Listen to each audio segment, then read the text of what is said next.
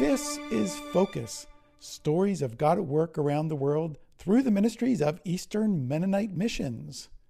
Today's story takes place in Southeast Asia, and due to the sensitivity concerns in this location, the names in this story have been changed. For a few weeks, Owen and Abby watched as borders closed one by one. The American Embassy sent out notices asking its citizens to return. They watched the news as the coronavirus started in the capital and then spread to other parts of the country, first slowly, but then more quickly. Owen and Abby's supervisors wanted them to consider evacuating. There were signs that there could be unrest as a result of many losing their ability to work. And with borders closing, the window to leave was getting smaller. They wrestled and prayed, sought counsel from expats, neighbors, and supervisors, and finally they decided they would stay.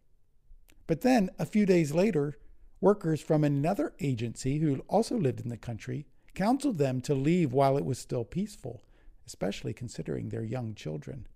They said that they had already evacuated everyone who could leave in their organization. Owen and Abby were still torn between wanting to stay to be a light and blessing to their community in their time of need, but also thinking about the safety of their family. They finally came to an agreement that they would go to another area in the country where it was less crowded, there's less racial tension, and where the consulate was open. So Owen and Abby started packing to leave the next week, but then received news that regional borders might be closing as well and their supervisor said, Leave tomorrow. So they had to move quickly. Owen and Abby felt heavy leaving their neighbors, but their friends still helped them prepare care packages and distribute them to those in their neighborhood who had need.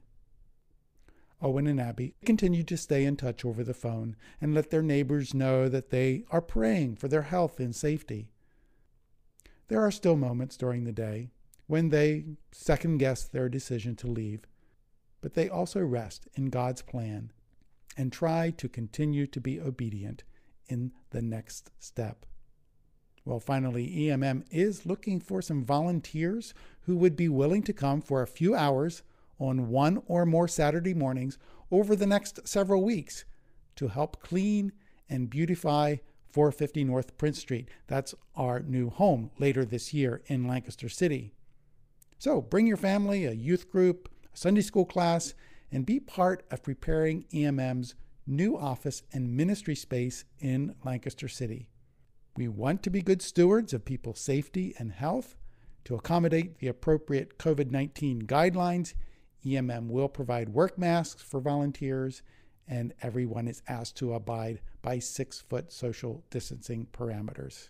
If you'd like to help, please sign up Go to emm.org slash cleaning or give us a call at 717 898 2251. Thanks for listening. I'm Joe Hollinger for Eastern Mennonite Missions.